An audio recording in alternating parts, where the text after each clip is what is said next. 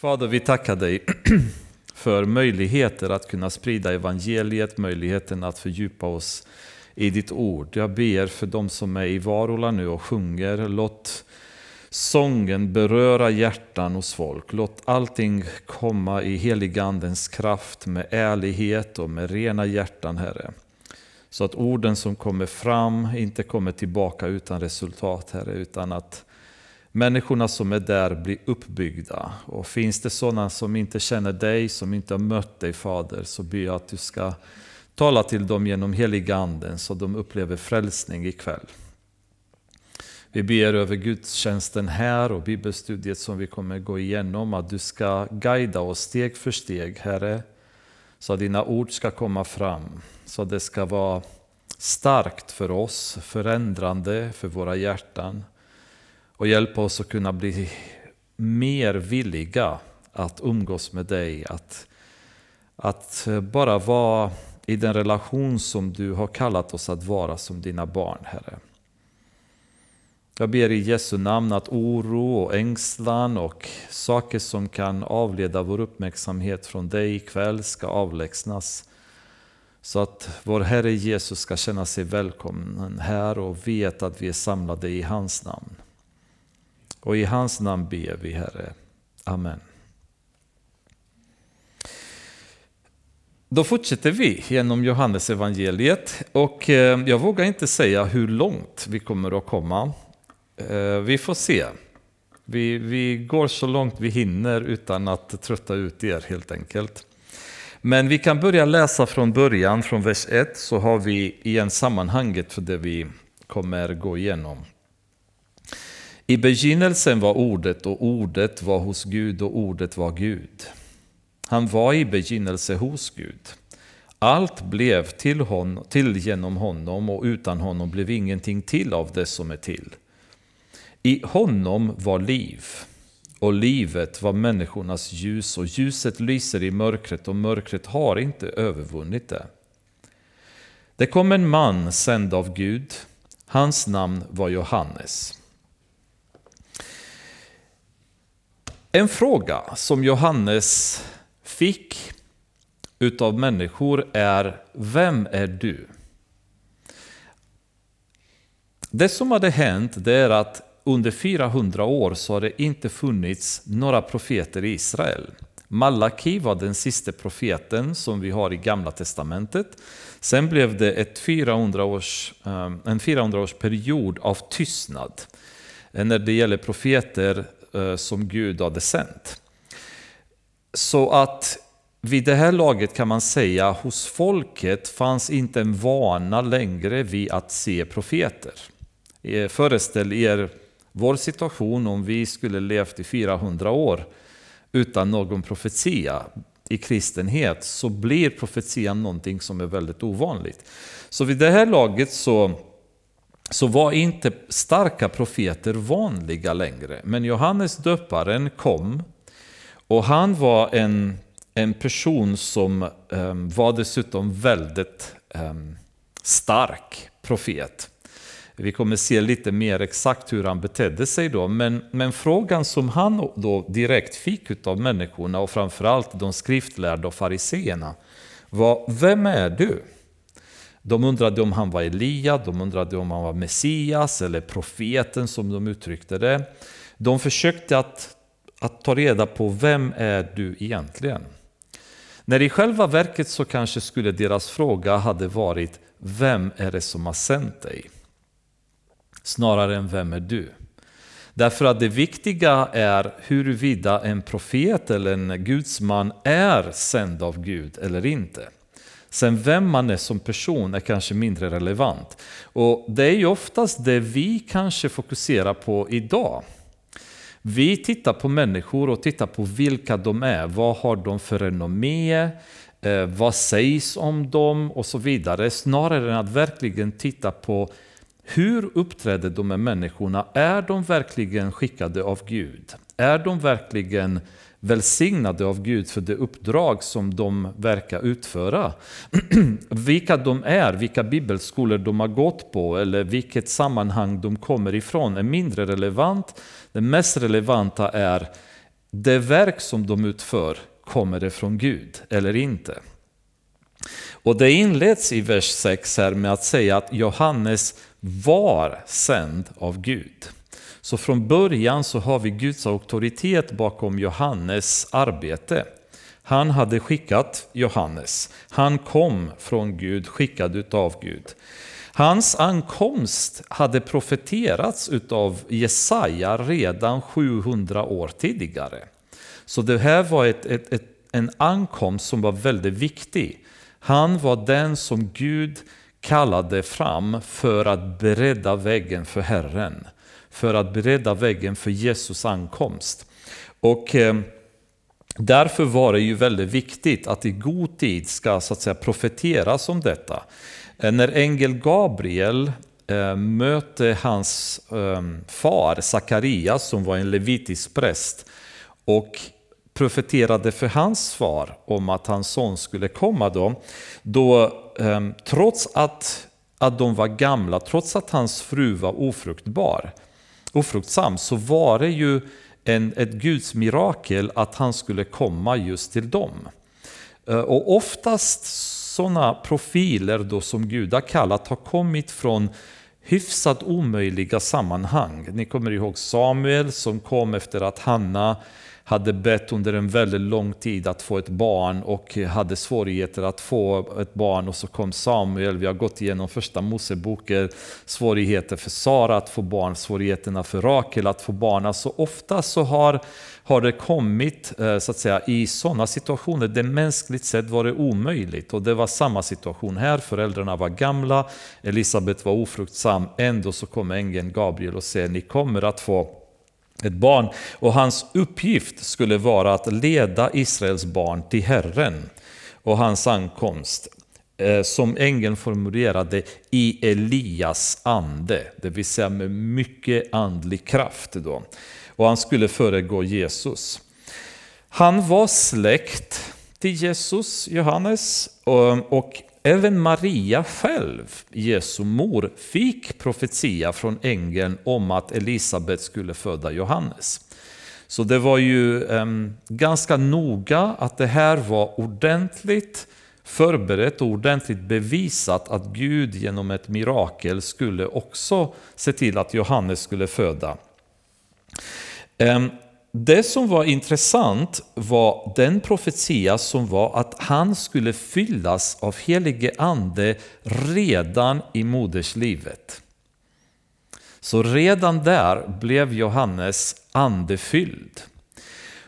Och när vi tittar på hans verk, för han, han levde ett ganska så extremt och häftigt liv. Han levde ute i öknen, han var iklädd kamelhår, han åt um, han åt gräshoppor och vildhonung.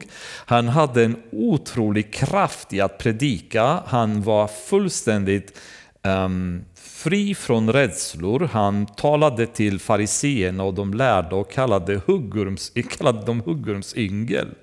Han predikade mot Herodes som var eh, kungen vid den tiden över det området. Och det faktum att han levde i eh, i en felaktig så att säga, relation med hans brors fru. Och Johannes konfronterade honom med hans synd.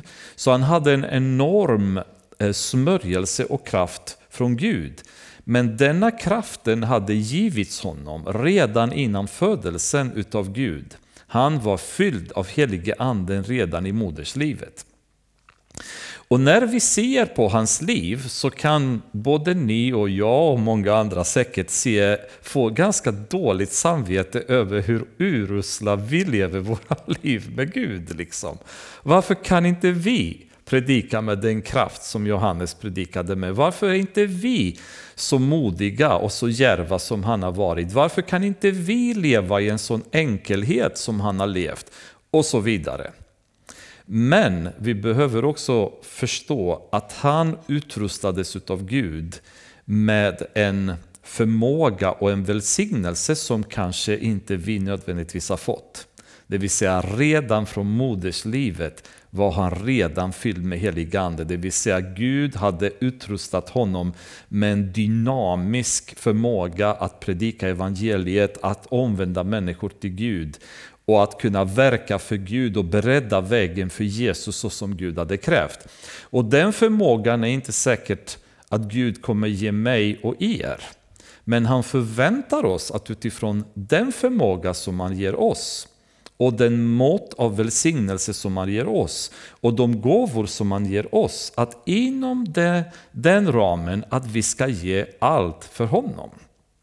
Och Det är viktigt att vi tänker det, för ibland ser vi sådana berättelser i Bibeln.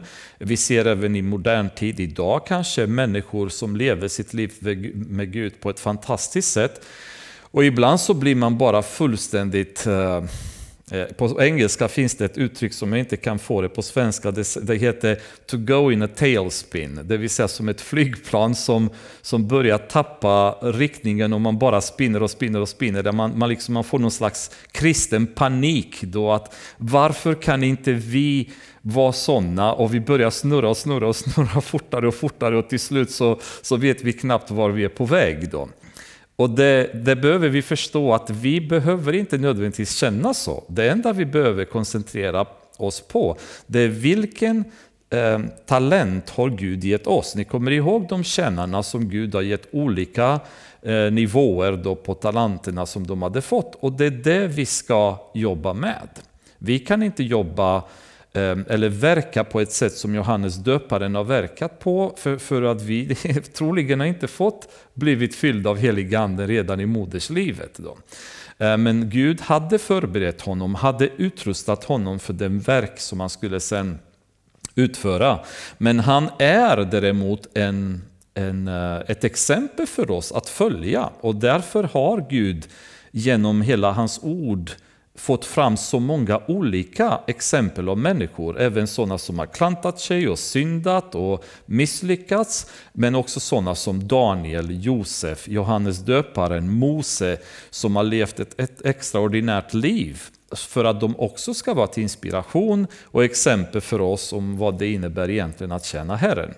Men vi behöver göra, göra det utifrån den förmåga och den, den styrka och gåva som Gud har gett oss. Eh, han kom, så, att säga, så han var ju sänd utav Gud. Och det står sen i vers 7 att han kom som ett vittne för att vittna om ljuset, för att alla skulle komma till tro genom honom, det vill säga genom ljuset. Um, han kom som ett vittne.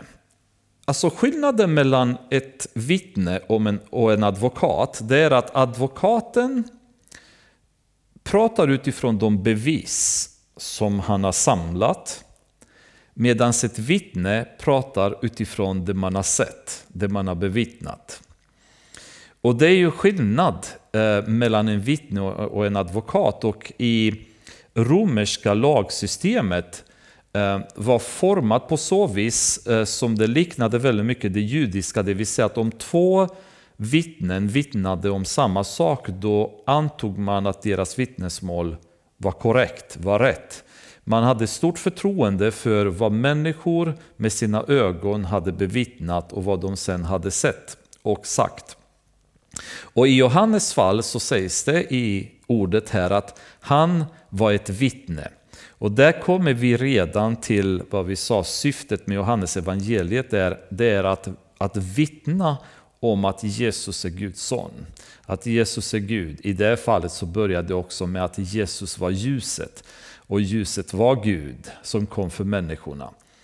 Och i hans, man kan säga att man skulle nästan kunna kalla Johannes för, istället för Johannes döparen så skulle man kunna kalla honom med all rätt för Johannes evangelisten.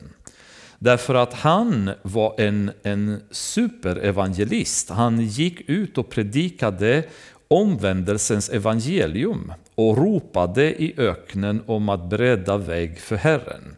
Han ropade om att det kommer att komma en Messias. Han, han ville att folk skulle omvända sig, bli döpta. Och hans uppdrag var högst, i högsta grad evangelistiskt. Då. Och återigen, han fick en otrolig styrka, otrolig kraft från Gud genom heliga andens påfyllning att tjäna honom. Ehm, och vi kanske har fått mindre, men vi har fortfarande samma kallelse själva, det vill säga att vittna om Jesus för människor. Och det är en kallelse som gäller oss alla genom Jesu befallning innan han gick upp till himlen.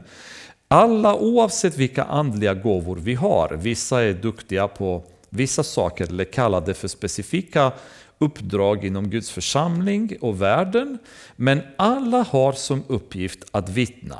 Sen har vi de som har gåvan att evangelisera, som har en ännu större förmåga, kraft från Gud att kunna predika evangeliet, om vi tänker sådana som Billy Graham kanske eller liknande. Men alla utav oss är kallade till att vittna. Och ibland så kan vi tycka att det är jobbigt när, eh, när vi behöver vittna för vi känner bara oh, jag önskar också att jag hade haft den kraften som Johannes hade. Eller jag önskar att jag hade haft lika lätt att tala som den predikanten har eller den evangelisten har. Egentligen behöver inte vi bry oss så mycket om det. Vi behöver vittna utifrån den förmåga och ledning från heliga anden som vi har. Och ibland så kan det räcka med få ord för att kunna ge resultat. I vår kyrka i Rumänien, när väldigt många kom till tro, eh, de var inte så djupa i sin kunskap om Guden. De var väldigt en, en stor skara nyfrälsta eh, killar och tjejer som bara tyckte det var underbart och älskade Jesus, tyckte det var härligt att vara på gudstjänster, musik var, var underbar, de gillade bibelstudierna och allting. Men de kunde inte så mycket om ordet än. Så den ena utav dem, han visste inte så mycket mer än att Jesus hade älskat honom och blivit frälst. Och det var ungefär det enda han upprepade till alla hans kompisar, att Jesus älskade dig också, kom med mig till kyrkan. Liksom. Det var, han kunde inte säga mer, han kunde inte laborera om, om eh, bibliska, apologetiska saker, utan han bara sa det enda han visste om och det var att Jesus älskar dig, häng med mig. Och han släpade med sig massor till kyrkan. Och det var helt fantastiskt att se att det krävdes inte mer än så. Han behövde inte, inte vara så stark och så häftig och så vältalig, utan det lilla han hade, det använde han eh, rikligt kan man väl säga. Vi hade en annan i en tidigare församling som var en väldigt enkel person, alltså arbetarklass, man tror jag jobbat i gruvor nästan hela hans liv. Hade varit eh, djupt alkoholiserad innan han blivit frälst. Faktum är att även efter frälsningen så tyckte han om att ta sig något glas då och då. Ibland i kyrkan så kände man att han, han luktade lite sprit när man stod bredvid honom och så vidare. Men det var få personer i den församlingen som tog med sig så många människor till tron som han. Mer eller mindre grannarna i hans hus hade han släpat till kyrkan allihopa och alla han mötte på gatan eller kände, det dröjde inte länge innan han fick dem till kyrkan. Och han var inte vältalig och han var inte djupfilosofisk i kunskapen om Guds ord. Han kunde definitivt inte gå på grekiska och hebreiska när han pratade för att förklara Guds ord till människor. Men det lilla han hade och kärleken för Gud var tillräckligt för honom att driva människor till tro. Och han var definitivt inte perfekt som sagt. Drickandet låg honom fortfarande lite i hasen och så vidare. Men på något sätt så kände jag bara, man tittade på sig själv och jag drack inte, men man skämdes när det gäller mitt sätt att vittna jämfört med hans. En person som kanske vissa pekade fingrarna, fingrarna åt, men åh vad han älskade Gud och vad han ville att människor skulle komma till tro. Och det är det Herren förväntar sig av alla utav oss. Vi behöver inte bli perfekta evangelister, perfekt vältaliga, vi behöver inte kunna hebreiska och grekiska och, och splittra Guds ord i massa, massa små bitar, även om allt det här är trevligt att kunna ha. Men det krävs inte för att vittna. Det enda som krävs är att man, man går i heliga andens ledning och möter människor där de är. Och öppnar munnen och talar om för dem. För om de inte hör evangeliet, hur ska de tro? De måste höra evangeliet för att de ska tro, för att de ska bli nyfikna, för att helige anden ska börja sedan verka mer på djupet i deras liv. Någonstans måste de höra evangeliet. Och Johannes hade som uppgift, men hans sätt att arbeta däremot, och hans sätt att, att möta människor, det var med permanent fokus på Jesus. Faktum är att i Johannes kapitel 3, vers eh, 30, han säger till och med han, det vill säga Jesus, måste bli större och jag mindre. Det var Johannes döparens linje. Han ville inte synas, han ville inte höras, han ville inte få uppmärksamheten utan Jesus skulle vara den som får det. Och där skulle jag nog säga är en stor skillnad mellan honom och väldigt många moderna evangelister vars huvudsyfte är oftast att de ska synas, de ska höras, deras bild ska vara på affischerna, deras eh, renommé ska, ska träda fram. Det är så pass mycket så att i, i USA, det är väldigt många som, du kan inte kalla dem broder John eller broder Peter, utan numera heter de Dr. John eller Dr. Peter. Alltså det är väldigt viktigt att de här titlarna följer dem att när de kommer och predikar i en församling, då är det inte en, en broder eh, Richard som kommer, utan det är, det är Dr. Richard som kommer och predikar. Och sånt här måste jag säga, det får mig att må illa när jag ser, därför att det, det syns redan från början försöken att få människan att få till sig äran. Människan ska synas. Personligen, och det det är bara min egen åsikt för mig själv. I morse när jag var på möte så stod det bibelstudium med George Dobre klockan 18. Jag förstod inte riktigt varför mitt namn fanns där. Varför behöver mitt namn synas inför bibelstudiet? Jag har inget behov av att se mitt namn där. För redan där så finns det en potentiell möjlighet att en människa eller andra människor börjar fokusera på fel person. Det handlar inte om mig, det handlar inte om vem som undervisar bibelstudier. Det handlar om att vi kommer hit för att lära oss om Jesus. Sen om det är jag som står här eller någon annan, det har absolut ingen som helst betydelse. Och jag tycker att vi bör vara väldigt försiktiga med att eliminera allt fokus på människor så mycket vi bara kan. Därför att så fort vi börjar få människorna att synas så riskerar vi ta fokus från Jesus. Och Johannes arbete var permanent fokus på Herren. Permanent fokus på Herren. Och, och det, det, måste vara något som, som genomsyrar hela vårt sätt att arbeta, vare sig det handlar om predika, bibelstudium, lovsång, vad vi nu är vi gör i församlingen. Vi måste göra det på ett sådant sätt så vi ska helst inte synas, utan Jesus ska synas.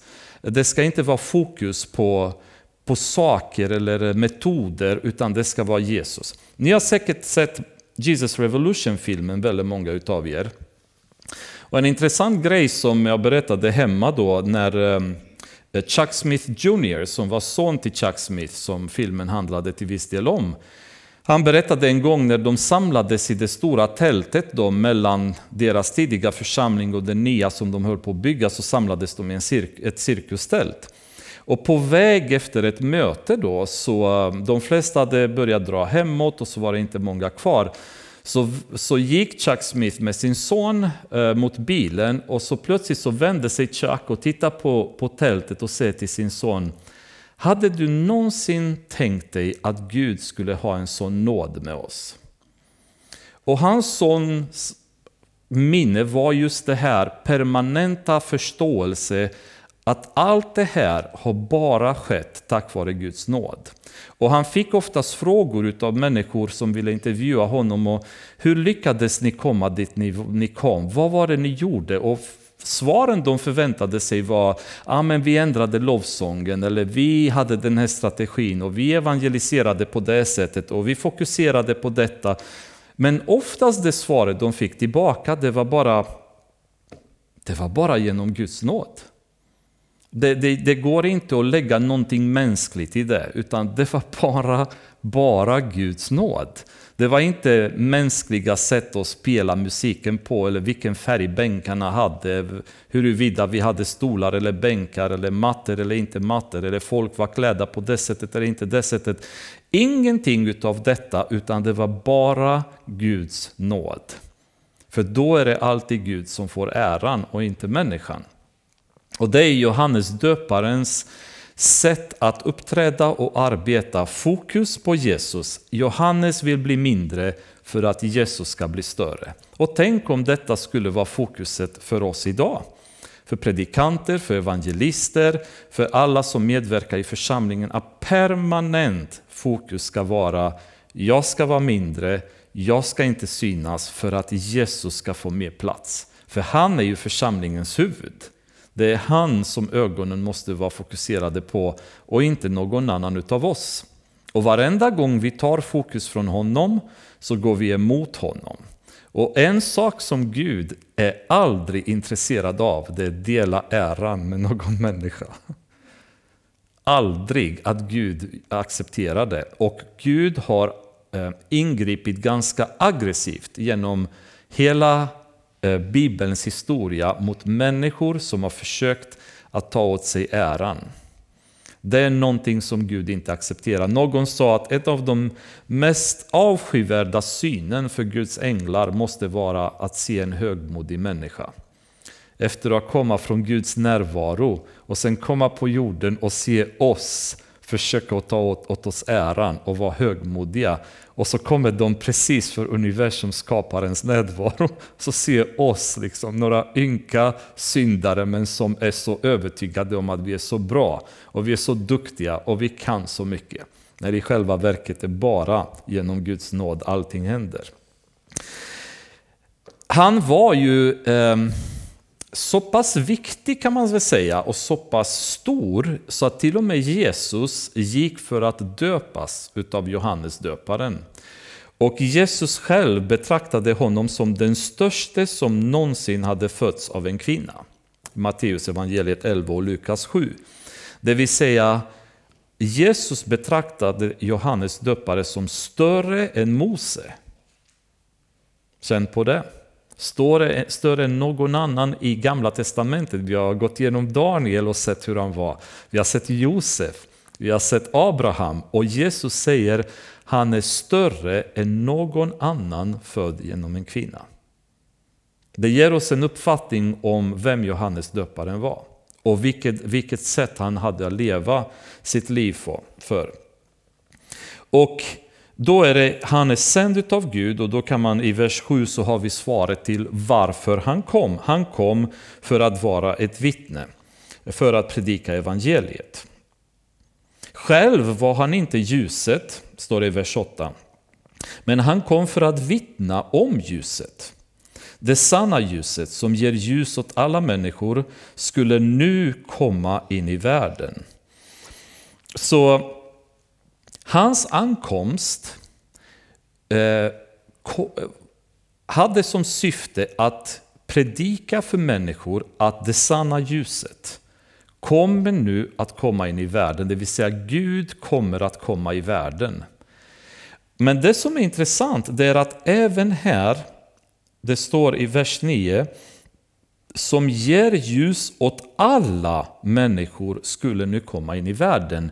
Så redan här så får vi reda på att syftet med Jesu ankomst var nu inte bara för Israel, utan det var för alla människor.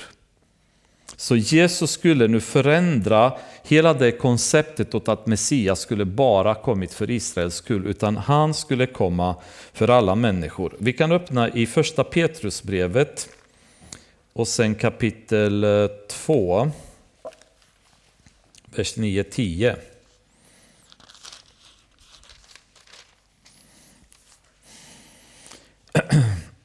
Det står så här, men ni är ett utvalt släkte, ett kungligt prästerskap, ett heligt folk, ett Guds eget folk för att förkunna hans härliga gärningar. Han som har kallat er från mörkret till sitt underbara ljus. Ni som förr inte var ett folk är nu Guds folk. Ni som inte hade fått barmhärtighet har nu fått barmhärtighet. Talar eh, Petrus till alla människorna här, inte bara judarna och säger ni, är, ni var inte Guds folk men nu har ni blivit Guds folk. Nu har ni också fått barmhärtighet. För nu har ni kommit, ni har kallats från mörkret till det underbara ljuset. Som ljuset som Judarna trodde att det bara var för dem, men nu är ett ljus som är givet åt alla. Han var i världen, vers 10, och världen hade blivit till genom honom. Men världen kände honom inte. Han kom till det som var hans eget och hans egna tog inte emot honom. När Jesus kom, då var hans verk så fantastiskt och hans sätt att predika Guds ord så fantastiskt. Så egentligen ingen människa kunde betvivla vem han var. Ingen kunde hitta en synd hos honom. Ingen kunde få honom att hamna i någon fälla eller säga något fel eller göra något fel. Människorna som lyssnade på honom märkte hur han pratade med en auktoritet som fariseerna och saduceerna och de lärda inte hade. Fariseerna själva märkte att de kunde aldrig få Jesus att säga något fel. Varenda gång de hade eh, luriga frågor så svarade han på ett så visst sätt så han stängde deras munnar varje gång. Det fanns någonting i hans liv som var så tydligt. Utöver de mirakel och helanden som han gjorde så det var ingen tvekan om vem han var. Det var inte en tvekan om varifrån han kom. Men det står ändå här att världen kände honom inte. Och han kom till sina egna, men hans egna tog inte emot honom. Och varför gjorde de inte det? Det var inte för att de inte förstod honom, utan därför att när han kom med sitt ljus så belyste han människornas mörka hjärtan. Och när han gjorde det så började han avslöja allt som de hade samlat där inne. All hyckleri, all ondska, alla lögner, otrohet, alla, alla de synder som människorna så noggrant hade sparat på i sina hjärtan, falskheten med vilken de skriftlärda och fariseerna levde i. Och Jesus, när han började sprida sitt ljus, så blev de avslöjade. Och därför hatade de honom så mycket, inte för att de inte förstod vad han sa, inte för att de bibliskt inte kunde få ihop det han sa, utan därför att han uttryckte, eller hans ljus började jaga bort mörkret ur deras hjärtan och det vägrade de släppa taget om. Det är därför människorna inte tog emot honom, hans egna inte tog emot honom. Därför att skulle de ha tagit emot honom, då hade det inneburit att det där ljuset hade kommit in och börjat sprida sig över hela hjärtat. Alla hjärtats olika hörn hade blivit påverkade utav hans ljus när han hade kommit in. Och då är det ju frågan, om vi tänker, för det är lätt att vi tittar på det och så skyller vi på fariséerna och tycker bara vad hemskt, vilka hycklare de var. Men vad är vår attityd idag gentemot Jesus? Hur uppträder vi i vår relation med Jesus? För ljuset kan aldrig samexistera med mörkret. Så fort, alltså när... Jag tror det var tyskarna som ehm, när de bombade i andra världskriget så fick man inte, om det var i ryska armén eller någon utav, eller brittiska, jag kommer inte exakt ihåg vilka, som fick um, en order om att aldrig röka på natten. Därför att tände man, så fort man tände en tändsticka, det lilla ljuset från tändstickan kunde synas från nästan 20 kilometers avstånd i, i total mörker. Så stark påverkan av ljus. Då. Ljuset har en fantastisk förmåga att trycka ut mörkret. Mörkret kan aldrig trycka ut ljuset. Det är alltid ljuset som trycker ut mörkret. Och, och, när det där ljuset börjar komma in i våra liv, då blir frågan vad gör vi? Hur, hur är vår inställning gentemot ljuset? Eh, accepterar vi Guds ljus och komma in i våra liv? Eller väljer vi att stänga till dörren så att han inte kommer in i våra liv? Och när man, ehm, när man närmar sig Herren, för det, det är ju så här att det går, har, ni, har ni någonsin försökt att komma ärligt i bön med synder i era liv? Alltså saker som ni visste ni har syndat tydligt. Och sen försöka att komma och be till Herren men undvika be om förlåtelse för just de, synden, de synderna som ni vet att ni har. Är det ens möjligt? Jag har försökt. Det går inte. Det går inte att stå inför Herren i all ärlighet i min egen kammare och veta att jag har synder som tynger mig och försöker be för saker som att inget har hänt och inte ta med de där synderna till Gud och be om förlåtelse. Det går inte. Har ni upplevt hur det är att ha synd i era liv och börja öppna Bibeln och läsa? Det är som att man tar en hammare och en spik och bara pang, liksom slår rakt in där det synden finns.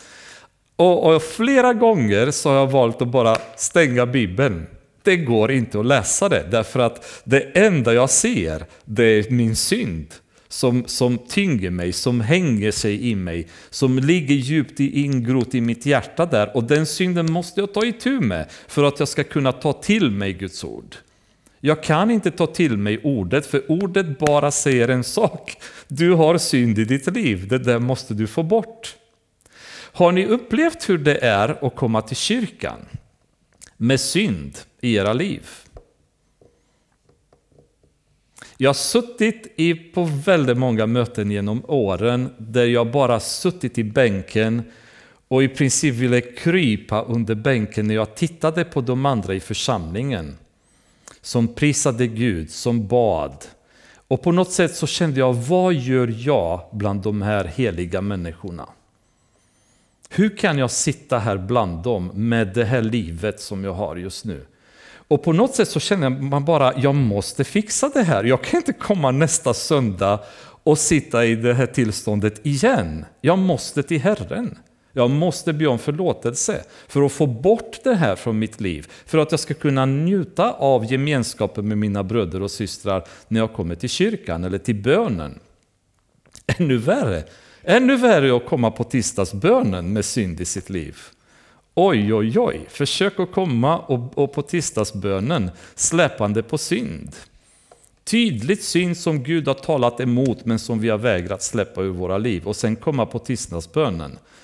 Det blir inte lätt kan jag säga att stå och be där. Men ännu värre, ännu värre är en dag som i morse när vi har nattvard. Och man ska ta del av Jesu kropp och Jesu blod. Och dessutom veta att man måste göra det med respekt som Bibeln säger att vi ska göra. Och så kommer man släppande med synd. Och jag kan säga personligen så har jag haft flera gånger i mitt liv när jag inte kunnat ta nattvard. När jag valt att sitta kvar i bänken för att det fanns synd i mitt liv som inte var... Eh, jag har inte tagit inför Gud och bett om förlåtelse och rätt ut det med honom.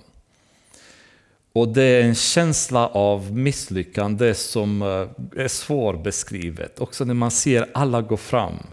Alla går och tar brödet och kalken och så sitter man kvar. För man har valt att behålla synden. Ni förstår varför ljuset är så fantastiskt. För det går inte att leva i synd och samtidigt vara i en levande relation med Jesus. Det går inte. Antingen tar vi tur med vår synd eller så tappar vi relationen med Jesus. Och därför valde fariseerna, därför valde hans egna att inte ta emot honom. Därför att det hade blivit otroligt obekvämt för dem att fortsätta leva så perverst och så perverterat som de levde och fortfarande acceptera Jesus som deras Messias. Det hade aldrig gått, utan då hade de behövt Eh, ändra sitt sätt att leva. Det hade inte funkat annars. Och utav den anledningen så valde de att inte ta emot honom.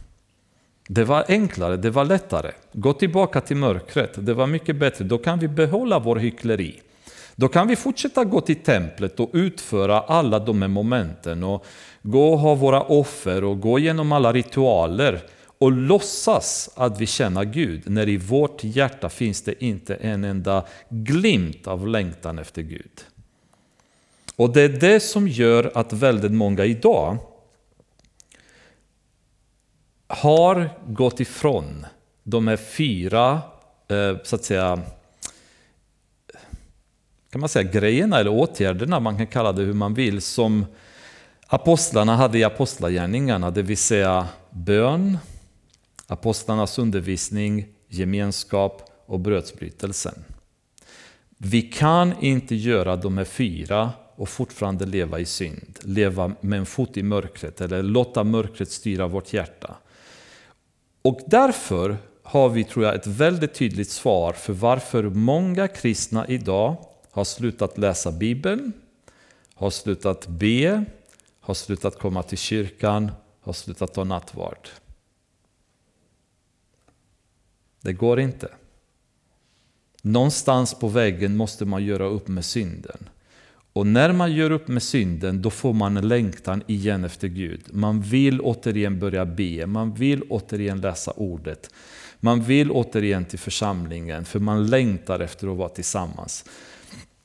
Man vill vara med och ta nattvard. För att alla de här är så livsviktiga för vår relation med Gud.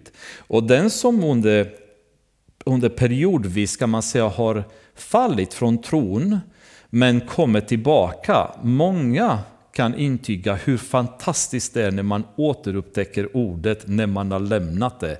När man återupptäcker bönen efter man har lämnat det. När man återupptäcker församlingen när man hade lämnat det.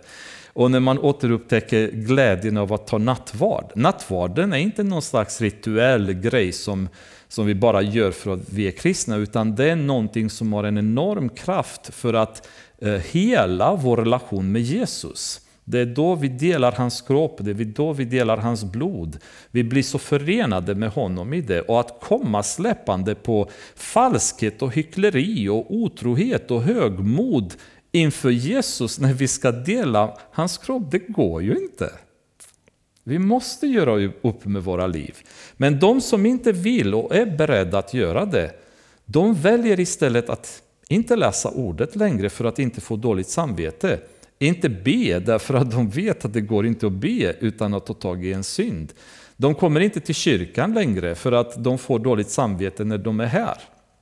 Och nattvarden försvinner per automatik när de är aldrig i församlingen. Så det är en sorglig situation, men i Hebreerbrevet 4.12 och den vers som vi har läst många gånger står det tydligt Guds ord är levande och verksamt. Det är skarpare än något tvegat svärd och genomtränger tills det skiljer själ och ande, led och märg och det dömer över hjärtats uppsåt och tankar. Och Jeremia säger, bedrägligare än allt annat är hjärtat. Det är obotligt sjukt. Men när ordet kommer in, då börjar ordet skära och ge resultat. Så om jag vill behålla synden, då måste jag undvika Guds ord. För då kan mitt hjärta fortsätta vara obotligt sjukt. Um, och på svenska tycker jag översättningen är ändå ganska vänligt. På engelska så står det exceedingly wicked. Extremt ont, står det eh, i Jeremia.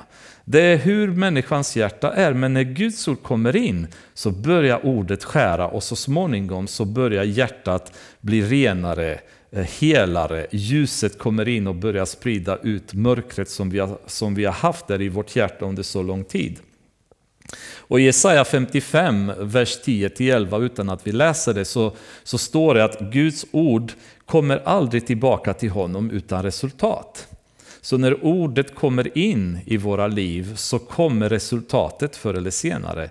Men de som vill behålla mörkret, de undviker ordet.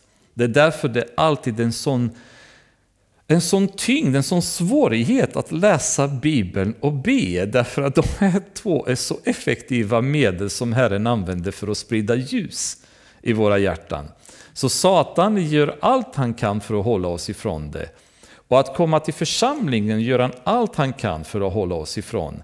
Komma till bönen gör han allt han kan för att hålla oss ifrån. Det är liksom Permanent försöker han att hålla ifrån oss ifrån allt som sprider ljus i våra liv. Så att vi kan behålla mörkret så djupt som möjligt. Så att vårt hjärta kan fortsätta att vara obotligt sjukt eller extremt ont, vilket jag skulle föredra att säga. Och ehm, det, det går liksom inte att, att fortsätta så. Ehm, det finns ju också väldigt tydliga sätt som människor reagerar eller agerar när de konfronteras med sanningen. Ni kommer ihåg att vi läste tidigare, men för den som inte kommer ihåg kan vi upprepa det. När kung Josia kom till makten så började han reformera ett korrupt land. Då. Ehm, avgudadyrkan hade spridits överallt i landet. Det hade byggts Baal, statyer på bergstoppar och aseror. Och kung Josia, han, eh, trots att han var tror jag, 16 år när han kom till makten, så började han eh, så att säga rensa bland allt det här avgudadyrkan som fanns i landet. Prästen Hilkia som gick in i templet och började rensa i templet, när han gjorde det så hittade han lagboken. Det hade försvunnit, templet det var bara en skräphög. Och så hittade han lagboken och när han hittade så tar han med lagboken till kung Josia och så läser de lagboken för kung Josia. Och när kungen hör Guds ord så blir han helt skakad över den synd som han förstod att landet hade hamnat i och beordrat total eh, förstörelse av allt som fanns avgudadyrka i landet och en omvändelse för, för hela nationen. Ehm, så när ordet kom, när ljuset kom i det mörkret så blev det omedelbar förändring. Han agerade direkt på rätt sätt när han hörde ordet.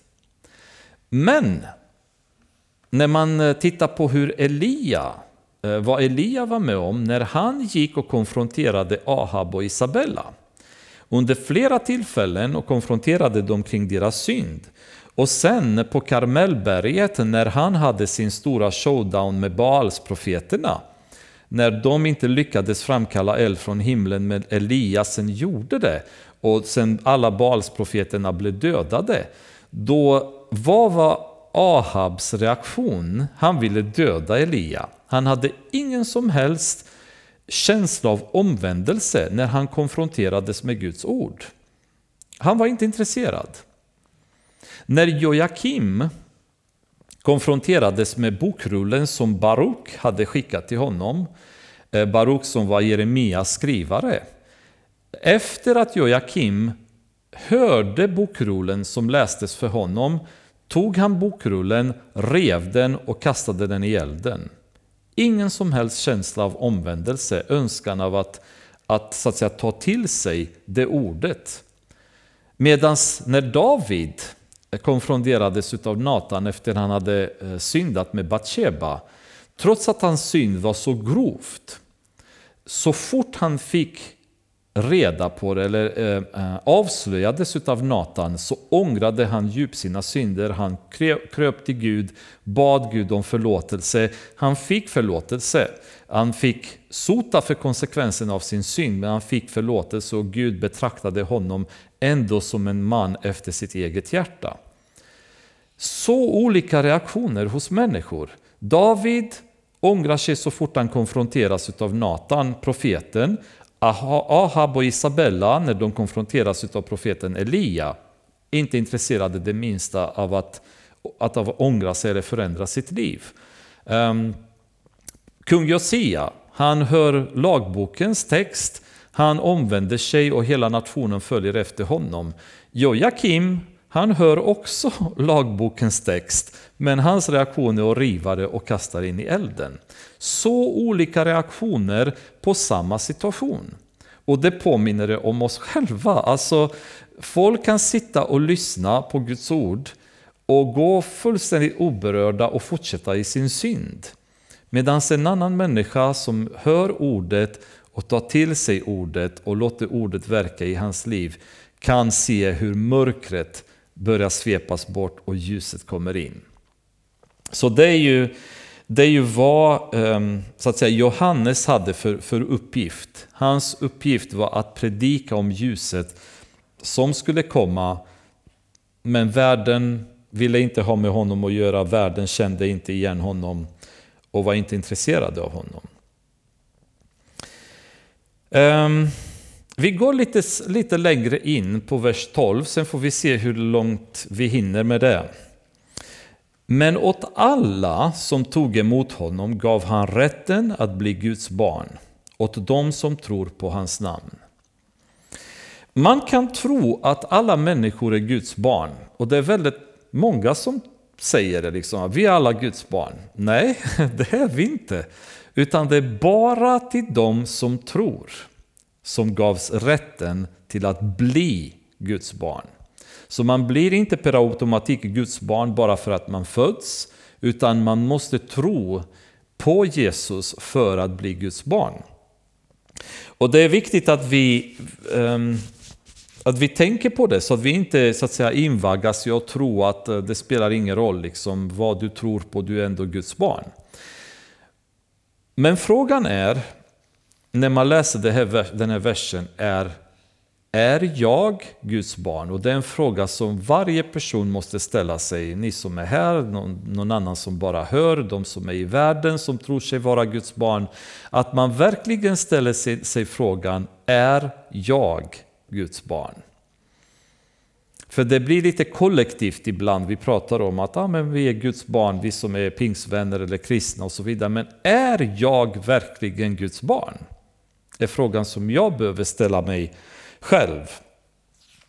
Och för att kunna få lite ljus i detta så, um, så tänkte jag gå igenom några punkter och det kanske finns mycket mer, många fler sätt där vi kan avgöra det. Men några sätt som vi kan tänka på och, och kan karaktärisera tydligare vad ett Guds barn är. Och en, först, eh, en första som jag tänker det är ju känslan av tillhörighet.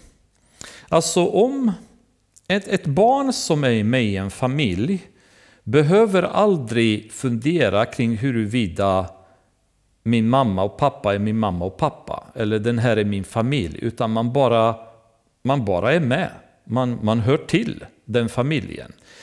Och när man blir kristen, när man tror på Jesus, när man tar emot honom, så får man den här känslan av tillhörighet. När man bara vet att Gud är ens far. Och när man bara vet att de andra kristna bröderna och systrarna, de är mina bröder och systrar. Jag har kommit in i en familj. Och, och känslan av tillhörighet är närvarande. Då plötsligt blir Gud Abba fader. Han blir inte bara en distant, distant koncept någonstans bortom universum, utan då blir han min far. Och han är Jesus far och Jesus är min frälsare och nu blir hans far min far. Och den känslan finns i mig. Jag känner, när jag, när jag går i bön med Gud, så känner jag aldrig att jag ber till någon främmande. Utan jag känner att jag ber till min far. Känner ni det? Har ni den känslan i bönen? Att vi ber, vi pratar med vår far. Och den känslan av tillhörighet, det går inte att ta miste på. För antingen har man det eller har man det inte. Och Det är en första grej som man oftast känner att men jag, jag känner att han är min far. Vi har en konversation som barnet med far, med fadern. Vi pratar ju tillsammans. Ehm, en annan aspekt ehm, är att plötsligt så centreras hela vårt liv kring Gud. Och det är en stor förändring som sker när vi blir frälsta. För innan dess så är vårt liv centrerat på, på alla möjliga ställen. Allt ifrån eh, längtan av att roa oss till att, eh, att bli rika, till att bli mäktiga, till att bli underhållna, till att eh, leva för lusternas skull och så vidare. Vi, liksom, vi lever för alla möjliga olika ändamål. När vi blir frälsta, när vi tror på Jesus, det som händer i, i, i, den kristnes liv, det är att plötsligt så blir livet centrerat kring Gud. Allt vi gör, allt vi tänker, allt vi planerar har plötsligt Gud i åtanke. Vad tycker Gud om det? Vad är Guds vilja kring det jag vill göra? Hur tänker Gud kring det? Och det, det resulterar i längtan efter att få läsa hans ord, efter att be, prata med honom, därför att vi är ständigt intresserade av, av Gud. Vad, vad vill Gud med våra liv? Och då, då kan man säga, även när vi tittar på Jesu liv, det var permanent centrerat kring Fadern. Jesus sökte hela tiden Fadern. Jesus pratade hela tiden med Fadern. Och på samma sätt blir Gud centrum i våra liv. Men nu kan man säga så här att, ja, är det verkligen så? För jag har haft perioder i mitt kristna liv, kan jag säga, kan säkert en del av er säga, när eh, Gud var definitivt inte centrum i mitt liv då. Och då är det min fråga, är det verkligen så? För det som händer när man är kristen, när man är omvänd, när man är Guds barn, det är att man kan hamna i förlorade sonens situation. Man kan dra ifrån, man kan spendera det arvet som Gud har gett oss på nöjen, på underhållning, på synd. Det kan förekomma. Men om ni någonsin har upplevt den situationen, kommer ni ihåg hur ni mådde eller hur ni kände när ni vaknade på morgonen? Och kände att ni har lagt er kvällen innan i en dålig sits med Gud. Ni har inte bett, eller ni har lagt er med synd i era liv utan att ni har löst det med Herren innan. Och så vaknar ni på morgonen och så har ni känslan av att jag borde ha bett. Jag borde ha läst Bibeln lite mer. Jag borde inte ha sagt det jag har sagt. Jag borde inte ha uppträtt det jag har uppträtt. Och då vet ni att även då är Gud fortfarande centrum i era liv. Det är ju det häftiga.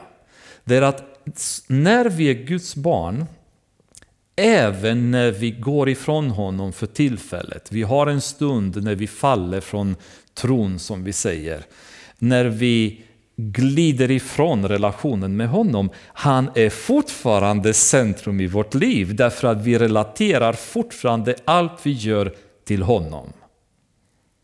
Och det dåliga samvete som vi känner över vårt tillstånd, över den synd vi lever i, tyder fortfarande att Gud är centrum i vårt liv. Han är fortfarande fokuset för, för oss och vi kan inte leva utan honom. Tillfälligt har vi, har vi klantat oss, vi har fallit, vi har snubblat. Men han är fortfarande centrum i vårt liv. Så känn den förtröstan när ni befinner er i en sån situation och tror att ni har förlorat er frälsning, att det, det är katastrof. Så länge Herren är fortfarande centrum i ert liv, det är ytterligare ett bevis på att ni är Guds barn. Han är er far. Han älskar er fortfarande. Han längtar efter er fortfarande. Och det är en underbar känsla att ha och veta att ja, det är fortfarande han som är centrum. Det här ständiga påminnelsen om att jag, jag gjorde fel, jag skulle ha bett. Jag skulle ha vittnat den gången men skämdes för honom och så vidare. Det visar att fortfarande allt vi gör relateras till honom. Han är fortfarande centrum för oss och det är fantastiskt. Om vi läser andra Korintierbrevet kapitel 4.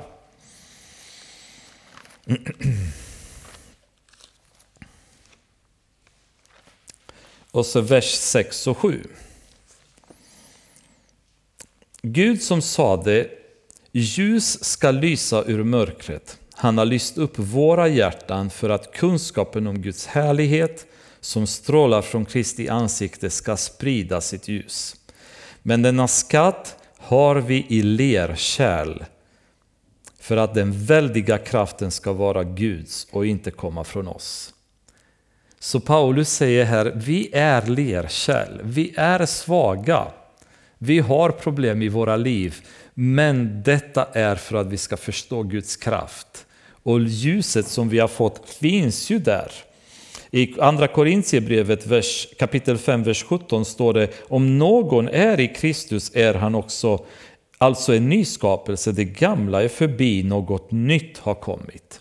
Så det vi kan sammanfatta den punkten med det är att när vi är Guds barn Vare sig vi är på toppen i vår relation med Gud eller har vi tillfälliga problem, är vår syn på världen aldrig detsamma som den har varit innan. Vi kommer aldrig se på världen. Och det finns kristna som har glidit ifrån tron i många år, gått tillbaks i synd, hamnat i alkoholism eller till alla möjliga andra vidriga synder. Men permanent så har Gud, så att säga, hand varit över dem. De har inte funnit ro, de har inte funnit glädje därför att deras syn på världen kunde inte bli detsamma. De försökte att ha samma syn som, in, syn på, som innan och kunna dricka och inte känna några problem och kunna leva i otrohet och inte känna några problem och kunna göra men det går inte längre för att är du Guds barn så är Gud fortfarande din, ditt centrum. Även om du försöker att undvika det så är han fortfarande där. En annan grej som händer när man är Guds barn är att ens liv blir permanent full av en känsla av tacksamhet och kärlek för Gud. Det finns hela tiden det inom oss, känslan av att, av att känna den här oh, Jesus har tänkt på mig, Jesus har frälst mig, jag är Guds barn. Jag har fått rätten, står det här, eh, att jag tack vare det så har jag fått nu rätten att kallas Guds barn. Och den här rätten är så viktig. Att nu tack vare Jesus så har jag en rättighet. Annars hade inte jag haft några. Men Jesus har gett mig rätten att kallas för Guds barn. Och det, det är ju den tacksamheten som vi ofta känner i våra liv. Och även i, i synd, när vi har så att säga, glidit tillbaka, så har jag många gånger i sådana perioder bara känt en sån tacksamhet över att Gud fortfarande kan älska en som jag. Och det känner jag ens idag. Jag kan ju titta på mig själv och bara känna att han älskar en som jag. Det är helt otroligt. När man ser så många defekter i sitt liv, så mycket som inte funkar, så mycket som jag inte reser mig upp till den nivån som Herren vill. Var helig därför att jag är helig, säger Herren i Bibeln. Och jag bara känner, oj! Men jag är helig därför att Jesu blod är den som gör mig helig. Och det är därför har jag rätten att kalla mig Guds barn. Inte för att jag lever ett perfekt liv.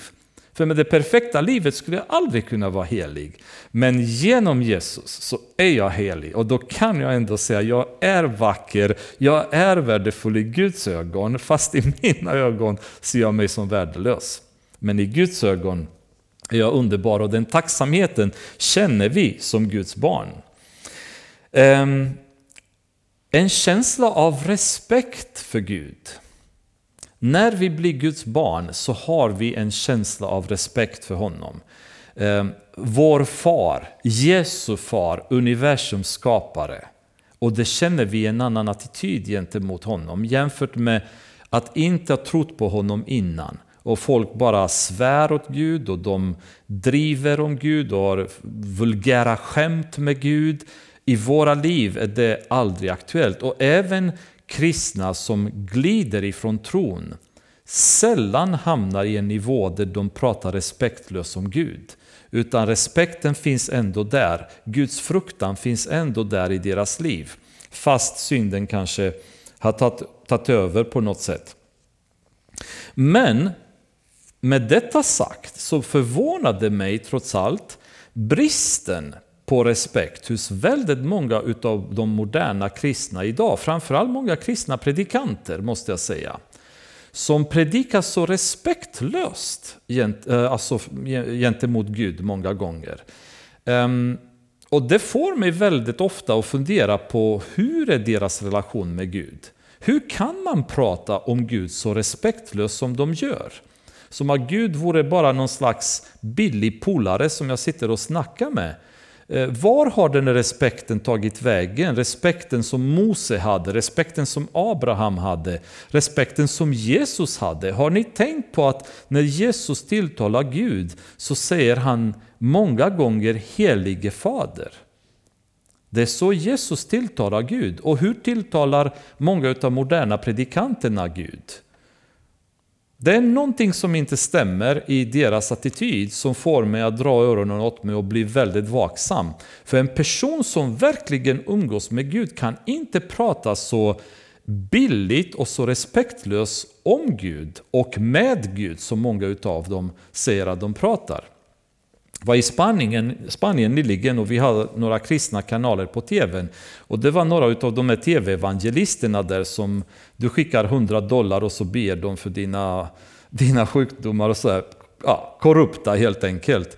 Och så eh, den ena utav dem, han pratade just, han sa, ah, eh, ah, jag pratade med Jesus, jag sa till honom, Jesus kom igen, nu måste du fixa det för mig. Och så, och så fram och tillbaka och bara känner, är det så du pratar med Jesus? Kände jag när jag hörde honom. Vilken respektlös sätt att prata med Jesus. Och förstås, han var ju en fejk hela han men det var ytterligare ett bevis. Förmodligen var den här människan genomkorrumperad. Jag vet inte om han var Guds barn, för det, det var ingenting i hans uppträdande som ens påminde om det. Men den respekten eh, är viktig. I Hebreerbrevet kapitel 12, 28-29 står det På så sätt ska vi känna och behaga Gud med vördnad och fruktan, för vår Gud är en förtärande eld. Och det har vi glömt i modern kristenhet idag. Att Gud ska vi närma oss med bävan och, och fruktan. Det, det fanns hos väldigt många tidigare, men i modern kristenhet idag så har Gud blivit någon slags rolig bollplank som vi kan skämta med och driva med och så vidare. Och det beteendet känner inte jag igen i Bibeln. Så um, känner ni den respekten, känner ni den vördnaden så vet ni att ni är Guds barn. Ni är inte perfekta, men ni är Guds barn, liksom, garanterat. Stolthet över Gud. Känner vi det? Stoltheten, glädjen av att få prata om Gud. Um, Jesus sa i Lukas kapitel 9, vers 26 att den som skäms för mig och mina ord, honom ska Människosonen skämmas för när han kommer i sin och Faderns och de heliga änglarnas härlighet. Alltså, är vi stolta över Gud eller skäms vi över honom? Är vi, är vi glada av att, av att presentera vår far till människor runt omkring? Eller skäms vi över honom? Och det kan vara så att vi blir timida ibland eller att vi får, eh, så att säga, ja, munhäfta eller tunghäfta heter det väl. Men, men inombords så ska vi känna den här stoltheten och ibland så kanske vacklar vi men till slut så brister vi. Till slut måste vi tala om för människor om vår far, om vår Gud. Därför att han, han kokar inom oss glädjen och stoltheten över honom och vara hans barn och han är vår far. Till slut så kommer det fram. Vi kan inte hålla det nedtryckt för länge innan det bara exploderar. Och det är också en känsla som, som vi har över, hans, över honom som vår far. En längtar efter att få känna honom, lära känna honom mer. Det är också en sån här klassisk grej som ska tala om för oss att vi är hans barn. När vi känner att vi vill lära känna honom mer. Kanske det faktum att ni sitter här ikväll är ett bevis på det, att ni vill veta mer om Gud. Ni vill fördjupa er mer i relationen med honom. Ni vill spendera mer tid med honom. Och den längtan är också någonting som en som inte är Guds barn inte har.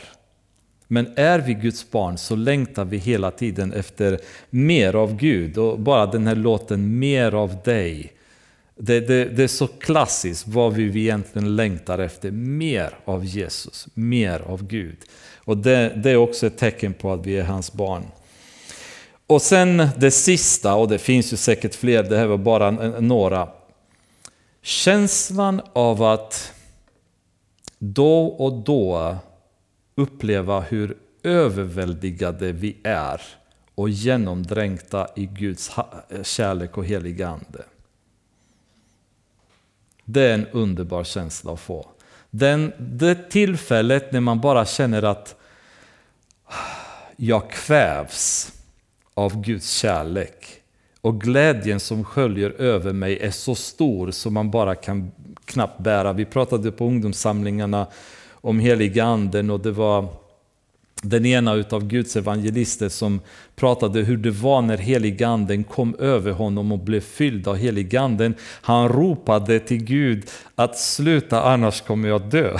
Han trodde att han skulle dö för att heligandens kraft var så fantastisk och bara plötsligt den kärlek och den glädje och den, den, det ljus helt enkelt som invaderade hans liv. Det var så mycket som kunde knappt bära det. Han trodde att han skulle dö av hela den här styrkan av att möta heliganden. Och den känslan är någonting som vi som Guds barn ibland har. När man bara står i Guds närvaro och man bara blir översköljd av honom. Det är så härligt att kunna vara Guds barn och ha de tillfällena med honom. Vi stannar här för ikväll och så ser vi hur långt vi kommer nästa gång. Tanken var att vi kunde ha hunnit lite längre men vi nöjer oss med eh, att stanna vid vers 12 och så ehm, tackar vi Herren för denna kväll. Fader, jag ber i Jesu namn att du hjälper oss att verkligen leva som dina barn i relationen med dig, Fader. Det finns ingenting annat som är viktigare, det finns ingenting annat som ska locka vår uppmärksamhet från dig, Herre, utan låt oss få bara krypa till korset och stå i beundran där och titta på vår Herre. Vad han har gjort för oss, vad han har betytt för oss, Herre.